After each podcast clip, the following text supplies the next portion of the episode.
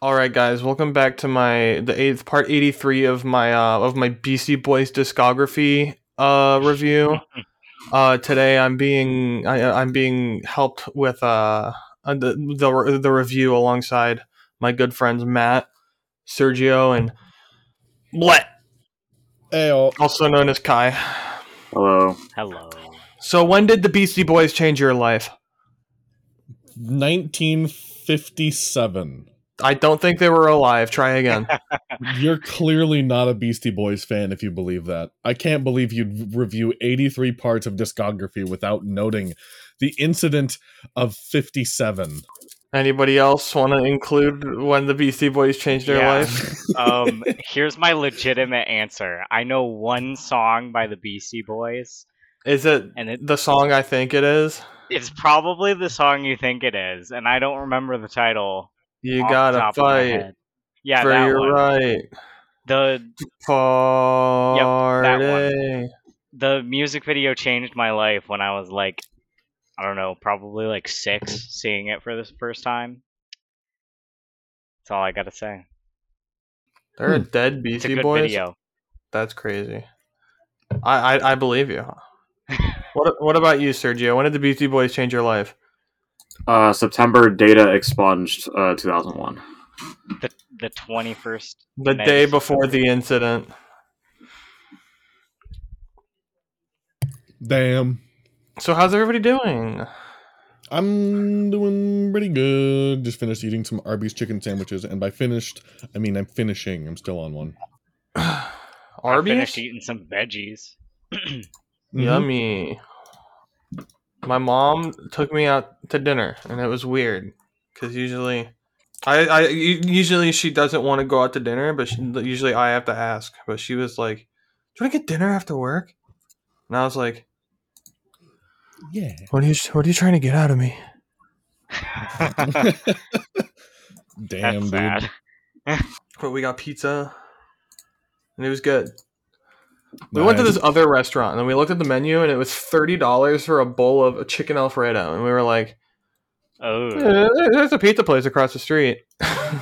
That better be a fucking family-sized bowl of chicken Alfredo. Like it's just a giant fucking pot of It chicken. I think it was. I think it. it was just a really fancy restaurant that was overly expensive. Probably. Um, Probably. That's my guess. Uh, how you been, So- Surge.io?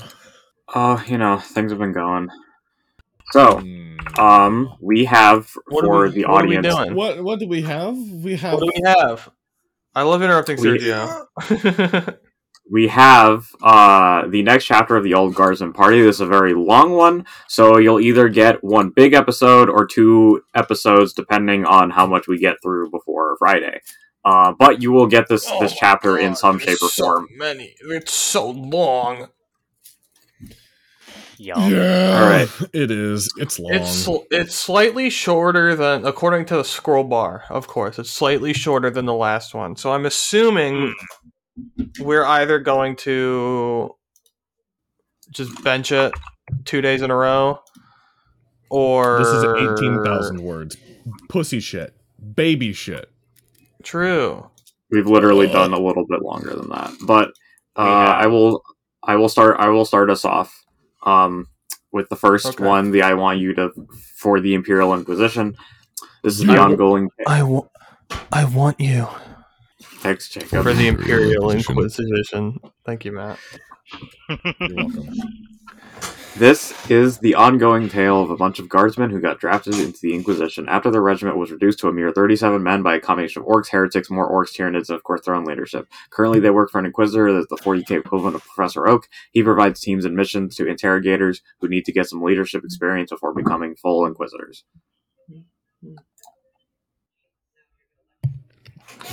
Off? Those previous chapters can be found here. Hyperlink. That's not a hyperlink. Um, that's just a link. Link. Link. I I know. I know. Yeah. You, like what? I said I said link, and then I went yeah, like he does. That was horrifying. Not gonna It lie. It was so loud. It it. I thought it was like a mic spam you'd gotten somehow. I'm not you. Yeah, you aren't me. Anyways, Am I'll I, start us am I off, not 'cause allowed? else- Am I not allowed to make volunteered. link noises on my godforsaken pod? Well, we're doing it in No, order. I'm not. assuming. So it'd be you, Kai, me, or you, me, Kai, or however. Kai, do you care? I'm going to start reading, and whoever gets to read second Reed. is the first person who starts. Oh my god, these liberals are so needy. If you take longer than two nanoseconds, I will read this whole goddamn thing by myself. So help me God. I will I eat won't a say chicken anything. sandwich that, while that I'm would prob- reading. that would probably get us a lot of views. No, because it's not me reading porn. You don't know what's in Anyways. this chapter. Don't. Please, please, no. No. Sarge's head hurts. He is lying in a pile of rubble. One of his eyes isn't working. He can't feel his left arm, and the only thing he can hear over the ringing in his ears is muffled coughing from some debris on the other side of the dimly lit room. This is a complete non sequitur train wreck of a, of a sidetrack here, okay? But this just popped back into my head. The word debris sticks out in my mind because my mom every time I would say it from the ages of 4 to 14 if I said debris she would remind me of this story. She was in training and this hotshot Karen bitch was reading a report off for these professional doctors and trying to sound really smart about her analysis. And they asked her what she thought of this uh, urine uh, sample of some kind or uh, it was an x-ray of some kind it seemed uh, it was something something to do with the male phallus and she looked my at it and she a said doctor for context. yes yes uh, she looked at this x-ray of the male phallus and she said hmm it appears there is debris in the bladder Ew. debris I'm Derbis? debris Debris. debris I'm almost certain that that story has been told on the podcast before, which I think is the first time we've ever told a story. And I've sat there and I've gone, "Have we talked about this before?" Which, I- I've considering how much I repeat, I I repeat myself specifically, I'm amazed that that hasn't happened yet. Unless I like repeat Ralph, myself repeat myself so unless, unless Ralph has any like counter arguments to that, and where he's like, "Yeah, you actually repeat yourself all the time, you fucking idiot." Um, damn it's possible, We'll but see. to my knowledge- must know. Sarge fucked over in a room, dimly lit. While he watches, a hand claws its way out of the wreckage and seizes the edge of a table. Seconds later, it is followed by the scrawny arm, scrawnier chest, and helmeted head of Nubby. Sarge tries to croak a warning as the trooper overbalances and falls against the wall. But he's too late. The entire room is filled with blinding light and screams. Cursing loudly and moving with incredible speed, Sarge lifts the table off his arm, staggers to his feet, and switches the lights back off. All around the room, figures are sitting up and swearing at Nubby between pained groans. A half empty bottle sails out of small furniture fortress and just barely misses the trooper. In a croaking voice, Sarge asks if anyone remembers where the fuck we are, why an eye patch and tricorn hat have been glued to my head, and who the fuck the trooper duct taped to the ceiling is. Twitch is frantically searching his fort for several personal items that seem to be missing. Outside, however, there is an ominous click as Sarge finds one of them. In the middle of the frantic scramble to defuse the mine, a tall man wearing a bathrobe and holding a cup of recaf walks in. The man takes in the wrecked room and its mostly sleeping occupants, then casually picks his way towards the troopers. He steps around the spot where Sarge is trying not to move and makes his way to Twitch's fortress, where he retrieves a suit jacket and a few pieces of feminine clothing that were used in the construction. As the man heads back out, he reminds everyone that their shuttle leaves in two hours.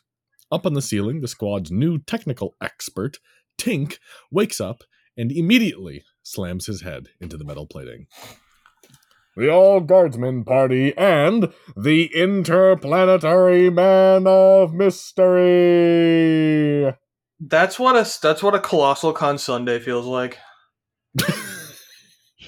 Just completely fucking annihilated. You're just like, where where am I? Who are you? Where are we? All right, go, Kybert. Okay. I choose I w- you. Go. I was gonna let Matt read the entire thing, but okay. so no shit. There we were, five hungover guardsmen in a shuttle conference room, getting briefed. Why did I read that in my head as briefed? Briefed. Like like Bulma's dad. like Bulma's dad from Dragon Ball. I don't understand. Bulma's dad is named Doctor Brief. Okay. I still don't understand. I'm Anyway. funny. Getting brief on a desertion problem so massive that a literal army of commissars couldn't stop it. At least that's what we thought the briefing was about. It had been written by an inquisitor with an accent so thick that he was nearly impossible to understand, and he'd felt the need to include that accent in his writing. This problem was compounded by the fact that the bathrobe wearing man reading it obviously didn't really give a damn and would often skip whole sections or pause to inject snarky comments. He sounds like us, not gonna lie. Yeah. Do you see the And picture? And Yeah. with the pair, it's it's Patrick Bateman. Is it? I don't think so. No, it's it's Patrick Bateman. I don't think so. It's it's it's it's Pac- it's Patrick Bateman from Taxi Driver. No.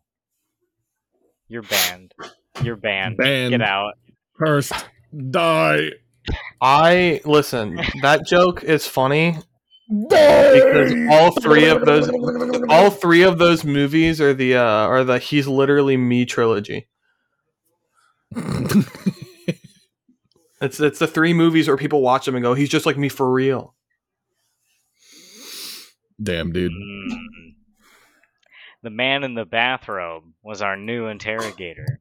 We'd been hanging out in our section of Oak's ship when this guy burst in, dodged Twitch's reaction shot, and threw a briefcase into Sarge's lap. Then, without so much as pausing to introduce himself, he told us we had an hour to get to, be, to get the the party started before the girls arrived and left again.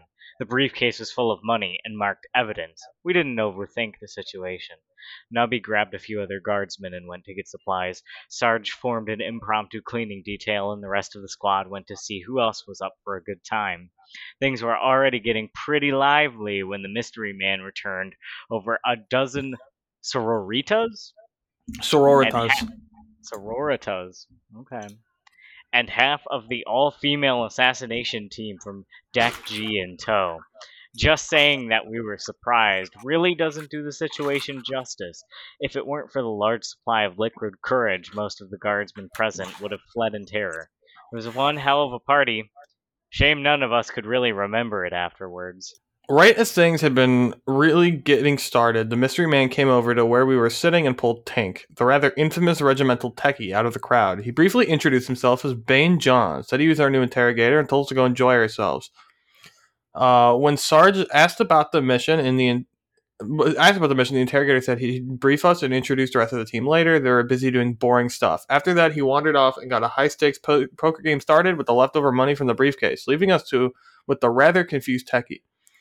After that, things were a bit of a blur, but a few incidents stood out. Nubby particular spectacularly lost a poker game and got a black eye after making a rather impertinent remark to Doc's hospitaller lady friend. Tank was thoroughly rejected by Hannah the Cog Girl, then got into a heated argument with Twitch over whether an auto gun could turn someone into an orc.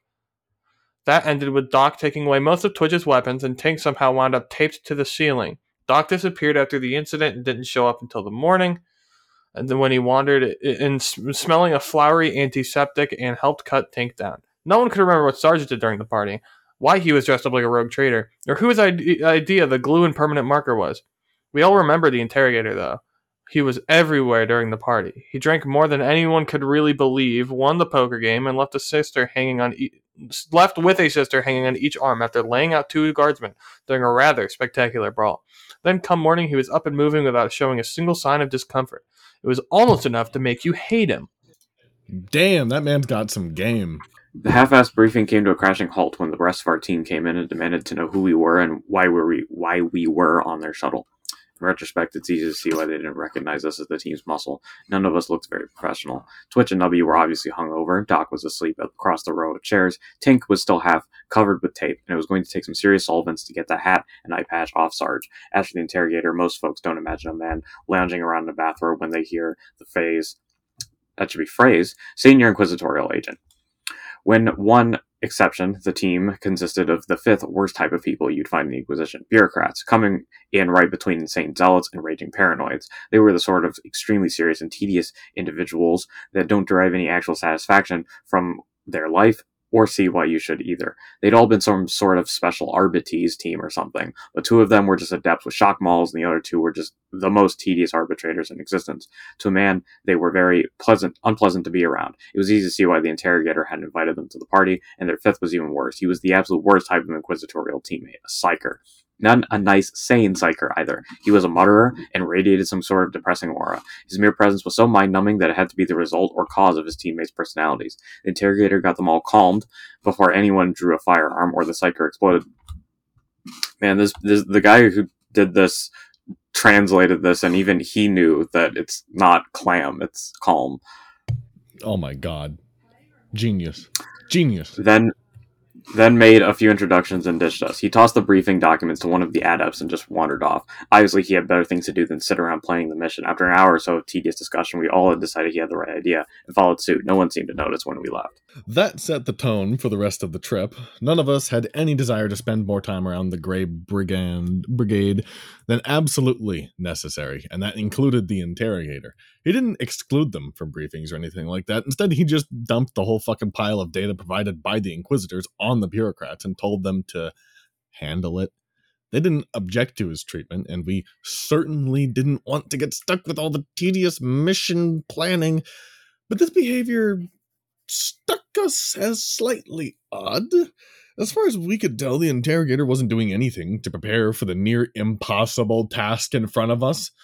Instead, he seemed focused on enjoying himself as much as possible during the voyage.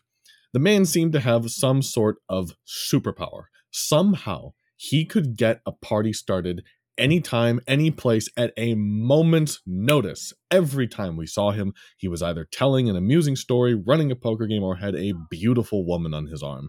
It was damned impressive, especially given that we were on a Navy vessel, not a cruise ship. The only problem was that we could not fucking keep up with him. At first, we tagged along behind Bane. He, uh, he was the best source of entertainment on the ship. The man was perfectly capable of drinking until three in the morning every single night. After a week, we just gave up and stood back and watched him. It was mind boggling. In Doc's professional opinion, that guy was not frickin' human. We couldn't hold it against the interrogator, though. He was just a natural born party animal and did his best to make sure we enjoyed ourselves when we joined him.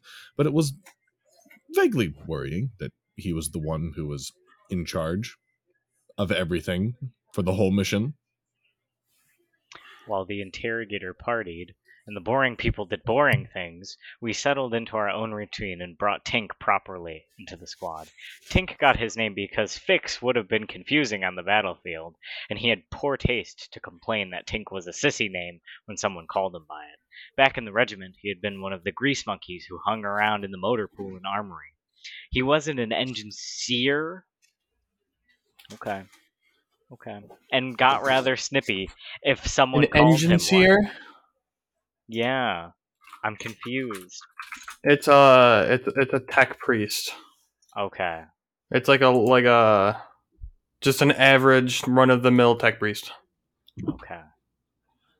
Um, he was a helper who had picked up far more knowledge than the average tech priest would want him to have. Oh, he's dangerous then.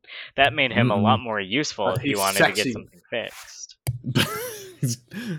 the, the machines are turning me on. Ugh. Hold on, I'm a wreck right now. Give me one second.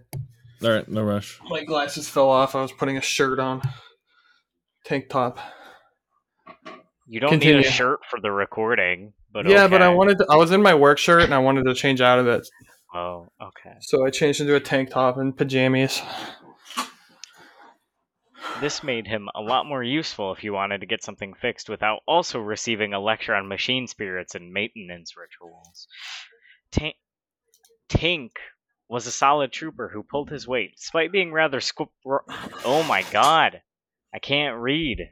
That's okay. Spend all day talking and then I can't talk anymore. Tink was a solid trooper who pulled his weight despite being rather scrawny and hopeless when it came to close range combat. He could fix just about any technical problem a guardsman could have, and was the only plasma trooper we knew that still had his original fingers and no skin grafts. That said, Tink wasn't exactly popular with the rest of the regiment. The problem was that, not to find a point on it, he was weird. The man had some serious issues with tech priests, couldn't keep his mouth shut, was nearly as bad as Nubby when it came to respecting personal property. And while he liked to say he had an affinity for technology, the rest of us just called it a fetish. Prior to joining us, he'd been part of the team that was, as far as we knew, still alive and pulling guard duty at some research facility. When Doc and Sarge tried to get more info about why he wasn't still with them, all they got was some dark muttering about hidebound reactionary dinosaurs standing in the way of true science and sexual mm-hmm. harassment. No one felt the need to press any further. Yeah, and Enginseer is just like a tech priest. He's just a regular mechanic, basically, instead of like Yeah. a religious nutcase tech priest, where it's like a religion to take care of mechanic like mechanical stuff. He's just a mechanic. He's uh, Okay. just he's just a guy. He's just, a, guy. kid. He's just a kid, and life is a nightmare. Same. Mhm. If he uh, if he advanced too far down his class track, he would start sticking his dick in toasters and I'm Praying just a to the almighty- I the know almighty that oil. it's not fair. Aside from the interrogators' parties and the occasional meeting with the Arbites, we kept to ourselves during the trip, which isn't to, isn't to say we just lazed around. From the sound of things, we were heading into a combat zone, and that's not a safe place for someone who's not prepared for a fight. Hiccup.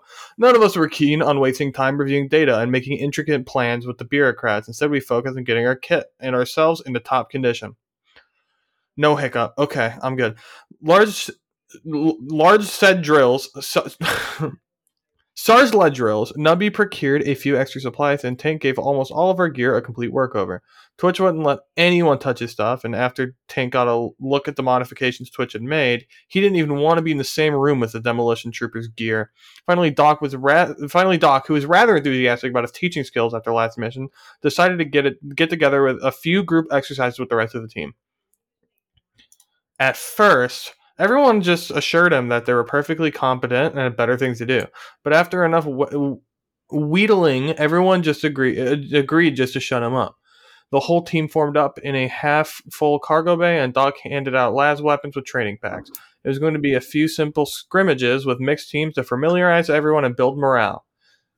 It did not build morale. Wasn't a complete shambles like some. One A complete shambles. Great translation.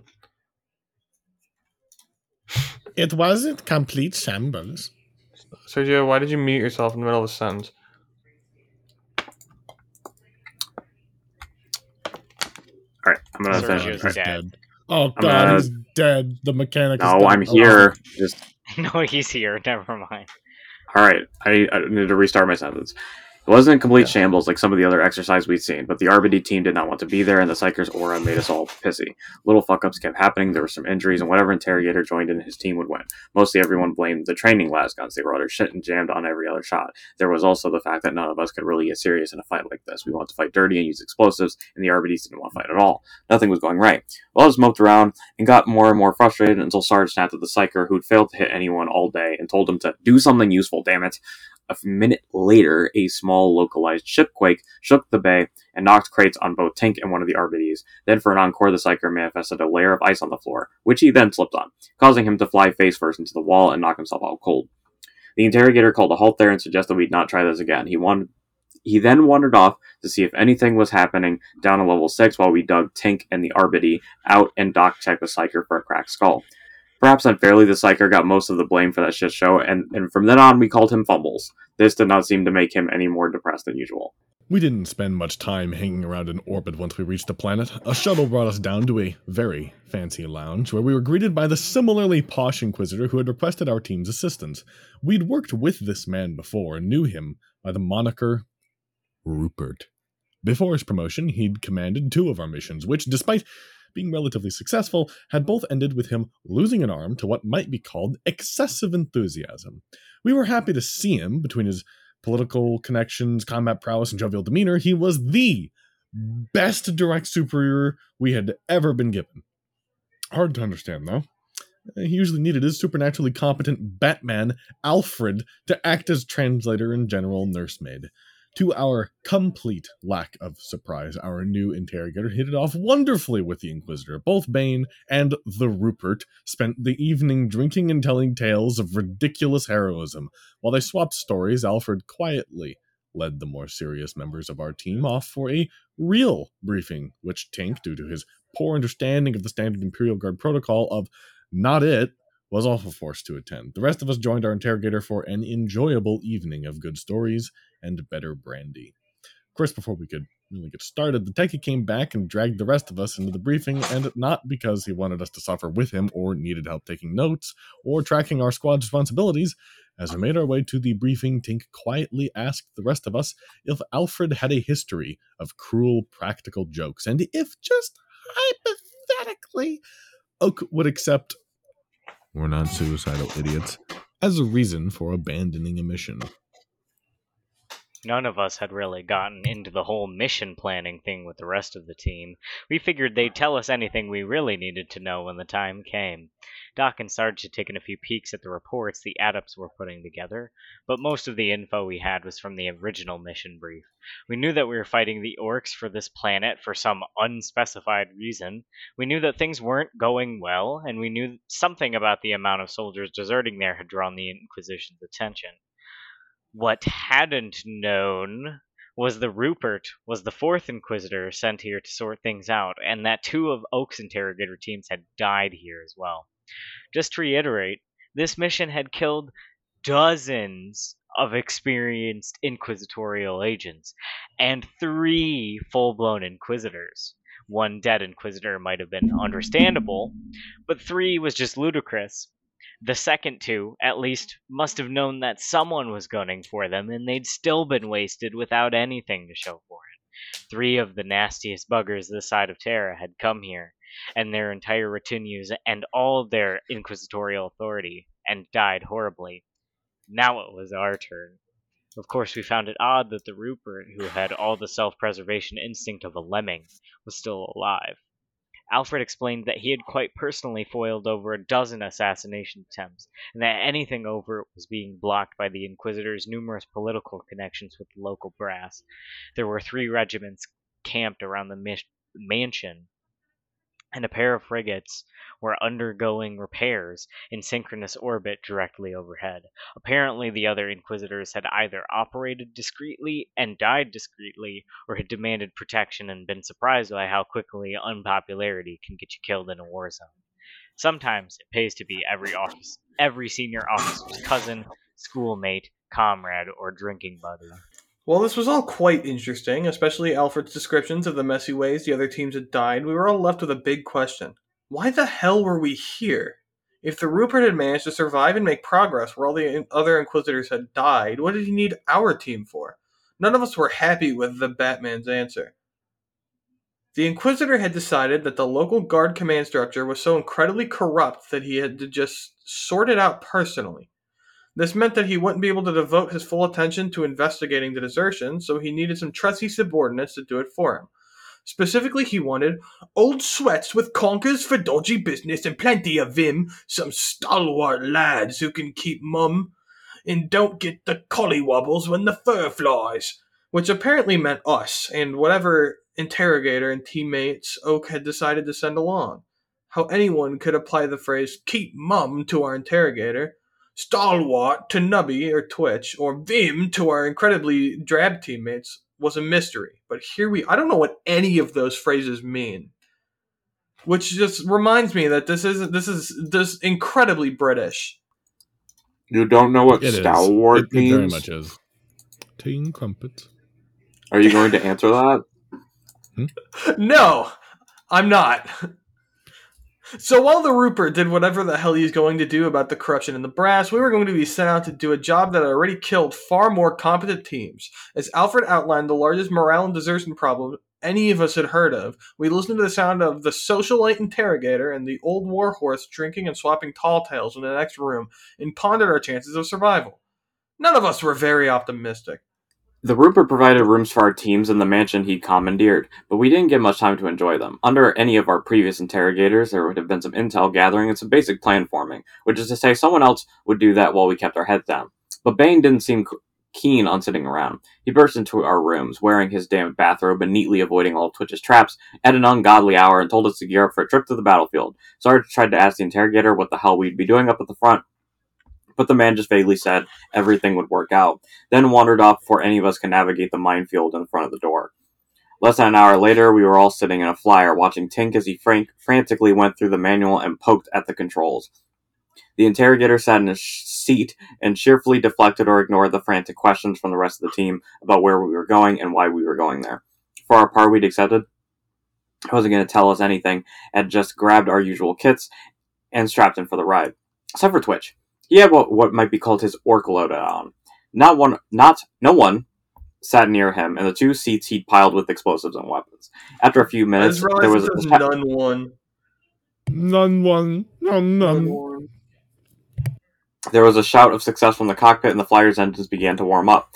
A second later, there was another shout from the co-pilot Alfred had found for us, followed by a loud crackling sound as the nose gun went off and burned a neat hole in the side of the mansion. There was a short, mostly whispered argument between the two pilots, and Tink came out from the cockpit, got our destination coordinates from the laughing interrogator, and settled into the co-pilot's former seat. As we flew, Tink passed Sarge a data. Da- da- Daytal sate. saute. Daytal Sate. With a tech map of our destination, we were headed to spot supposedly just a few clicks behind our lines near one of the larger ongoing battles. Supposedly was the key word. Alfred, or one of the Rupert's adepts, had shaded the whole area in and labeled it lined, partially collapsed, incredibly porous, possible desertion hotspot, expect enemy patrols and only enter in force. Struggling to keep the incredulity out of his voice, Sarge asked Bane why we were heading into a contested zone with only 11 men and what he hoped to accomplish here. The interrogator ignored the first question and told Sarge that we were going to find some deserters and he snickered to himself here. Interrogate them. Everyone just sort of sat there and stared at him. The only reason Sarge didn't both start bawling him out for the sheer stupidity of this idea was that the Arbity and the two adepts beat him to it. There was a long and very polite argument about how fact tactically uh, sound an expedition into contested territory for no reason other than the capture of a few deserters was, especially considering that the local commissariat commissariat had put together several penal legions of them already. Penal. Unfortunately, all the arguments and criticism just ran off the interrogator like water. He sat there and repeatedly assured everyone that we can handle any problems and that whatever random schmuck we find will have all the information we'll need. Some abandoned the discussion to go plan the landing with Tink while Doc and Nubby started pulling some extra munitions out of Twitch's piles. At the back of the ship, the psyker morosely told everyone that he had foreseen our horrible, godless, painful deaths. And Twitch proceeded to get into an argument with him about whether we'd all die to deserters, orcs, or orcs disguised as deserters. So no Can't say the same. Say the thing. So no shit. There we were. Yeah. Heading into yeah. Thank, thank you. There we were, heading into a combat zone with no support to find a bunch of heavily armed former guardsmen, then ask them why they were deserting and where they were heading. Really says something that this was only the third worst plan we'd been part of. The flight got a lot more interesting as we neared the front. The ground war on this planet was one of the bigger ones we'd seen. The sheer number of troops we could see below us was staggering. You could actually identify hot zones from the glow of the mass lasgun fire. We all clustered around the, win- the windows, but after a few minutes, it stopped being amazing and was just depressing. A near endless tide of guardsmen was marching into the fight, supported by millions of tanks and flyers, and all it was achieving was a stalemate. It was easy to see why desertion was a problem. The fight was bloody pointless, and it was obvious that most of the soldiers sent to that front weren't going to be coming back. The spot where we landed wasn't an active battle. It was a fairly wide valley that was used to hold a fair sized town or something. It had been turned into a charred wasteland by artillery. The only movement we could see were soldiers standing watch up on the edges and the flash of artillery in the distance. It looked like the barrage was coming down right where the line was supposed to be. None of us speculated on whether they'd been allowed to pull back before the suppressive barrage was started. Tink set us down in a dell, a click or two outside the town. Or rather, the loaner pilot set us down while Tink carefully watched what buttons he pressed. The interrogator cheerfully reminded us that officially everyone here left here was a deserter, so all we had to, to was find someone to ask some questions, then head back to base for dinner and drinks. We shared a pained look with the other half of the team as he bounded out the rear hatch, then followed him into the no man's land. It goes without saying that the wasteland wasn't a happy place. None of us wanted to be there, even without the presence of desperate deserters or orc scouts. Anywhere that's had that many shells dropped on it is amazingly unsafe to wander around. Tink tried to convince Sarge that, despite the complaints from the co-pilot, it was his duty to stay in the flyer.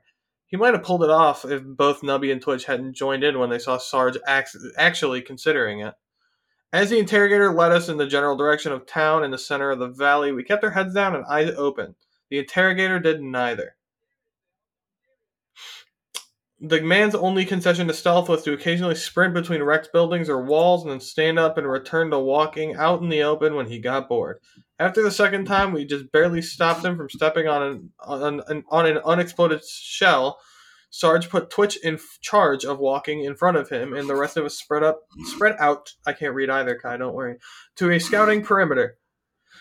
The Arbity team just walked along behind the interrogator, mimicking his moves and quietly complaining to each other about the situation. It was amazing that we got to the edge of the town without anyone being seen or blowing up.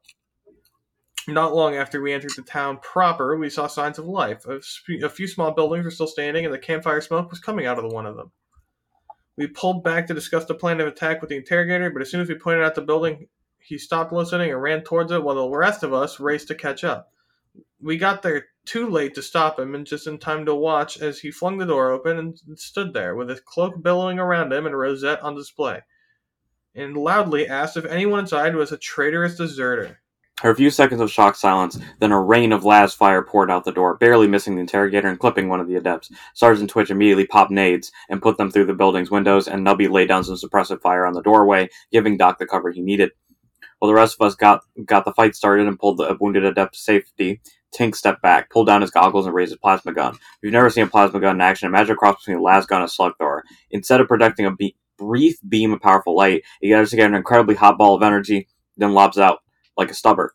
But unlike a stub, ra- a stub round, that blob of plasma will burn through just about anything that gets in its way. Also, it's bright blue, makes an incredibly ominous whine as it charges, occasionally vents superheated gases onto the user. All in all, las guns are a lot safer for and easier to use, but when you want to destroy armor or punch through a wall, accept no substitutes. Tink put several rounds through the walls on either side of the door, killing the poor bastard taking cover against them and opening firing ports for Sarge and Twitch to use.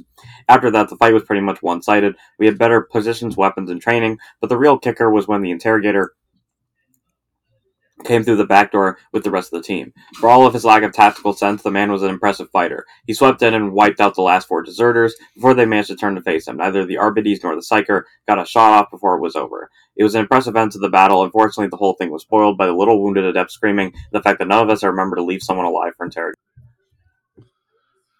As soon as Doc was finished bandaging the adept, we got away from the Sergio, corpse. uh, make sure you finish your sentence before you mute. You cut yourself off at the end there. yeah. Uh-huh. we got away from the corpse filled building before someone came to check out the noise. As we moved, Bane treated everyone to a play by play of the fight with sound effects, and Sarge privately decided that it would be best to keep the interrogator away from the next group of deserters we found. When Twitch spotted movement in another wrecked building, we pulled together and formed a fairly simple plan. Doc, who was sticking with the wounded adept anyway, was put in charge of keeping the rest of the team out of our way. He led them in the opposite direction from the deserters to investigate some random pile of debris, which might be hiding a secret deserter hideout or mm, something, while the rest of us just casually walked away. After a little scouting and some discussion, we said that it'd probably be easier for us to pretend to be fellow deserters and to ask for info than try and capture one of them. That is to say, it was easier for Twitch and Nubby to pretend to be fellow deserters. Sarge and Tink decided to stay back and watch. Tink's plasma gun and other toys made him stand out a little too much for comfort, and Sarge practically had Senior NCO tattooed on his forehead. Neither of them was likely to find friends on the inside, but Twitch and Nubby were practically fucking poster children for deser- desertion. If a director was putting together one of those commissioned films on the evils of cowardice and asked for an obvious cretin as well as someone who'd clearly snapped many years ago, he'd have both troopers back for looking too stereotypical. They didn't have any trouble at all walking into the camp. And here we have a an artist's rendition of Nubby and Twitch. Nubby is carrying a giant fucking mail sack behind him, even though he's a manlet, and Twitch is And also, he has his robot legs. rip. Hey, he's got the robot legs. That's true. That's true. And Twitch is also like to point out Mhm. Huh? plasma guns are blue, unless they're Mhm, red yes. or they're Yes. green. hmm Yeah, yeah. Sometimes Definitely. purple, Yeah. hmm Of course. but never not? yellow. Ever. Well, these are special. Anyhow. Anyhow, within a minute of entering, Nubby was trading. Is that Eho? Eho sticks? Eho? Trading Eho? Yeah, it must be. Okay. Trading Eho sticks for rumors and had Twitch collecting info on local orc patrols. Of course, these guys didn't know anything really useful to us. Why would they? No, They were just a bunch of poor suckers who'd gotten screwed over. Just about everyone on either side of the the war. None of them had any secret nefarious plan. They just didn't want to die. Mostly, they just told us that the troopers above the valley were shooting anyone who tried to leave, which is pretty much what we expected from the commissariat. They did, however, have one piece of interesting info, though. One of them said that the former officer was pulling deserters together for a push out of the valley. They didn't want any part of it, but we were free to try if we had a death wish. Unfortunately, before Numby could get directions from them, the screaming started. It came from the area where Doc was distracting the interrogator, and sounded awful warpy. The second it faded, it was replaced with the sound of gunfire. The deserters all immediately ran for it, and we decided to pull ba- back to help instead of trying to stick with them. We calmed Doc as we ran in and attempt to figure out what the hell was going on, but the medic wasn't making much sense. All we were able to establish was that someone was an idiot and there were orcs involved. When we finally made visual contact with the team, they were holed up in some rubble and exchanging fire with a bunch of deserters in another pile. The four of us started to flank around, but before we got halfway, we were interrupted by a loud wah and the arrival of a squad of greenskins on the opposite side of the fight. It's times like this that knowing your enemy and having a decent comms network can really pay off. We all grabbed cover, and Sarge barked a ceasefire order to the rest of the team, which, to our complete lack of surprise, was obeyed by everyone but Bane. Luckily, a piece of debris blocked the Greenskin's view of the interrogator, which meant that he, uh, or no, which meant that the deserters were the only visible enemies. Following their usual insane logic, the orcs all charged a hostile pile of rubble, completely ignoring us as we got into position to take out the winner. The fight ended without any other incidents, but once again, none of the deserver- deserters survived. My dog is mad about that. While Sarge reported the small amount of information Nubby and Twitch attained, Doc filled us in on what happened. As he worked to patch up a second, the second adept, the medic explained that the ruined building he'd picked for the for a distraction had just happened to contain another group of deserters. They'd been talking about something, and the interrogator wanted to listen in, so he led the whole team closer. Right as they got too close, right, right as they got close, someone, Doc threw a wad of bloody bandage at fumbles here, decided to try listening at the deserters' thoughts instead of their voices and screwed the pooch. Hence the warpy scream, the Doc's near deafness when we calmed, and the ensuing fight. He said it was sheer bloody luck that the interrogator managed to dodge all the fire and hadn't wound up like the adept. Furthermore, it's practically a miracle that only one of one group of orcs had followed the noise. All in all, Doc was not a very happy trooper, despite getting a great chance to prove his medical ability, and said we'd gotten off incredibly light so far. He was of the opinion that it was time to cut our losses, and the two bleeding adepts seemed to agree, or at least they moaned in a sort of agreeable way.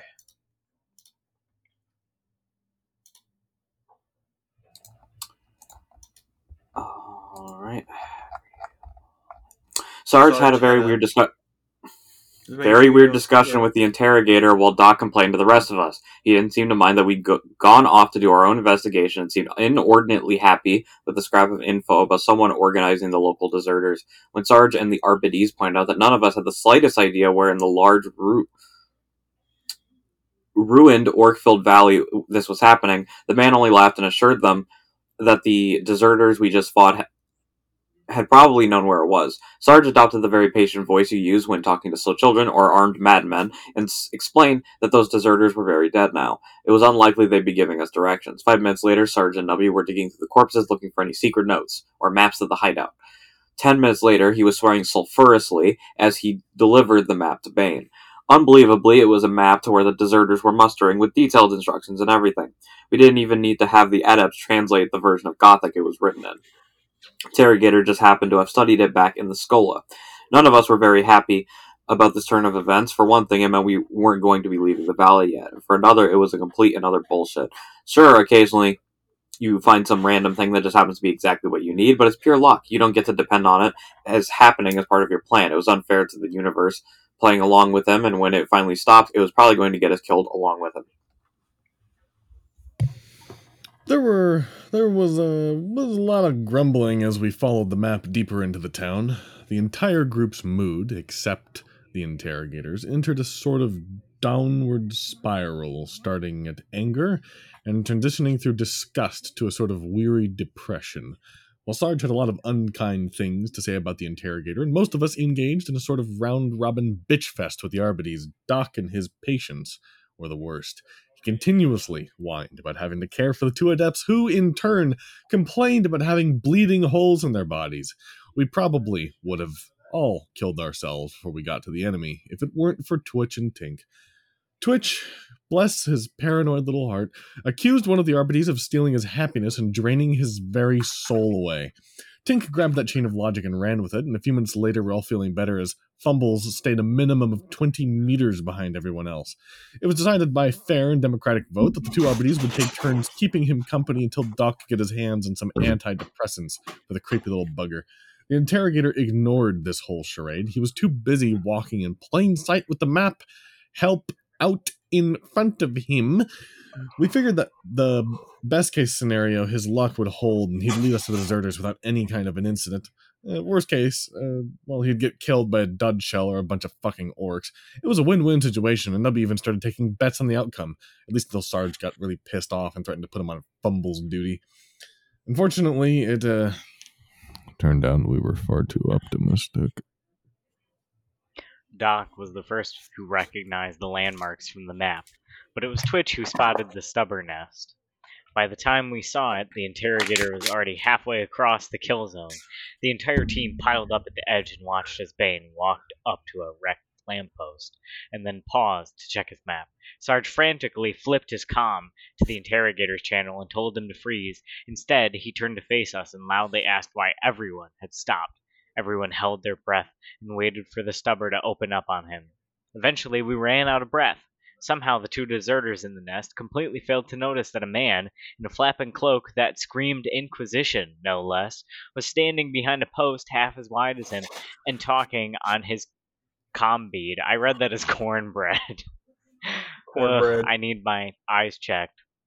In a choked voice, Sarge explained. thicker glasses lenses. I think. I do. I actually do. I did get my eyes checked. but anyway, um, in a choked voice, Sarge explained the situation, prompting Bane to lean out and stare at the nest for a few seconds, then start talking in a loud stage whisper. This was more than we could handle.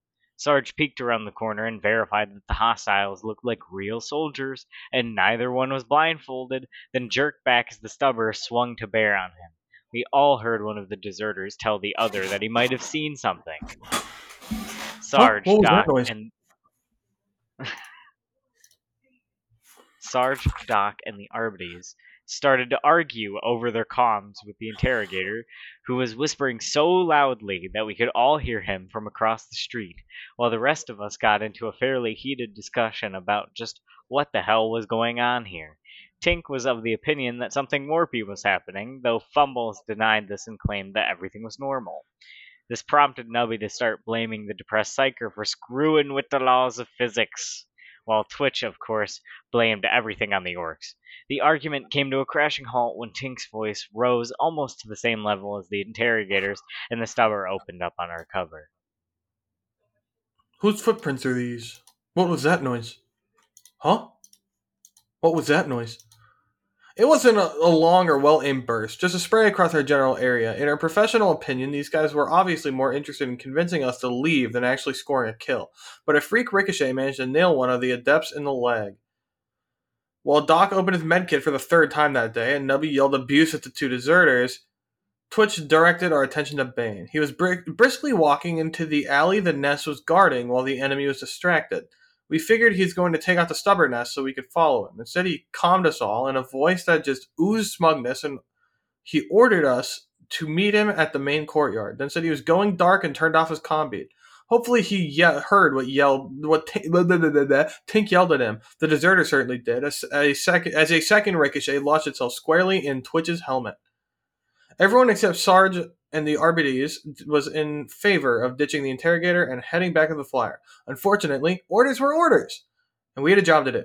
After all of us calmed down, we pulled back into a more secure wrecked building and got a plan together. Shooting our way in was out of the question, so we needed a way to sneak in. The problem was that none of us were very sneaky, and only half of us stood a chance of impersonating deserter- deserters. We didn't have spare uniforms for the RBDs, and neither neither of the adepts were up for anything strenuous. Fumbles volunteered to make us all invisible, but Doc immediately vetoed that idea and sent and sent him back to his corner on the far side of the building. In the end, we just decided to leave them all together. Sorry, I'm about to hiccup. To act as a secure base while we went in ourselves. Tink's toys and plasma weapon were crammed into a rucksack. Doc was pushed into the middle of into a puddle of mud, and Sarge hoped really hard that no one on perimeter duty had a grudge against NCOs. Nubby and Twitch in the lead. We went to back up the idiot. We circled around to the main entrance in hope of finding some less weird guards than the selectively blind ones that shot at us. The main entrance to the desert's compound had at least two gunners covering it and a few troopers lounging around the front of it. Protesting Nubby was kicked out ahead of us to act as emissary and sidled up to the troopers with his hand held comically high in the air. None of us heard what he told the guards, but they quickly lowered their weapons and let Nubby join them at their post. Lho sticks were exchanged, and a bottle materialized from somewhere. And after a few more minutes were prob- than were probably necessary, he called us over. Nubby made the round of introductions, starting with Sarge, who got an appraising look from the man in charge, ending with Doc. When the Desters saw we had a medic, they perked up and started asking pointed questions about the state of his medkit, i.e., how many ampules of painkillers he had and how many he really needed. Doc shot Nubby a glare and ponied up about a third of his supply. This immediately made us several new friends, and one of the troopers happily agreed to show us around. The tour consisted of a meandering walk through the collapsed buildings that made up the compound and ended up in a open central area populated by a few dozen deserters. He dumped us on an oddly cheerful man who welcomed us to the First Free Army and informed us that we were extremely lucky. It turned out that we'd arrived just in time to hear an important announcement from the general. After it was over, he'd see us getting fit in, but now we should just listen. A paraman who could have been Sarge's brothers came out of a nearby building and started barking everyone into formation. As we shuffled around, Twitch spotted a single soldier in a Valhallan coat and hat, a preposterously large mustache, and a dozen things which obviously marked him as an Inquisition agent.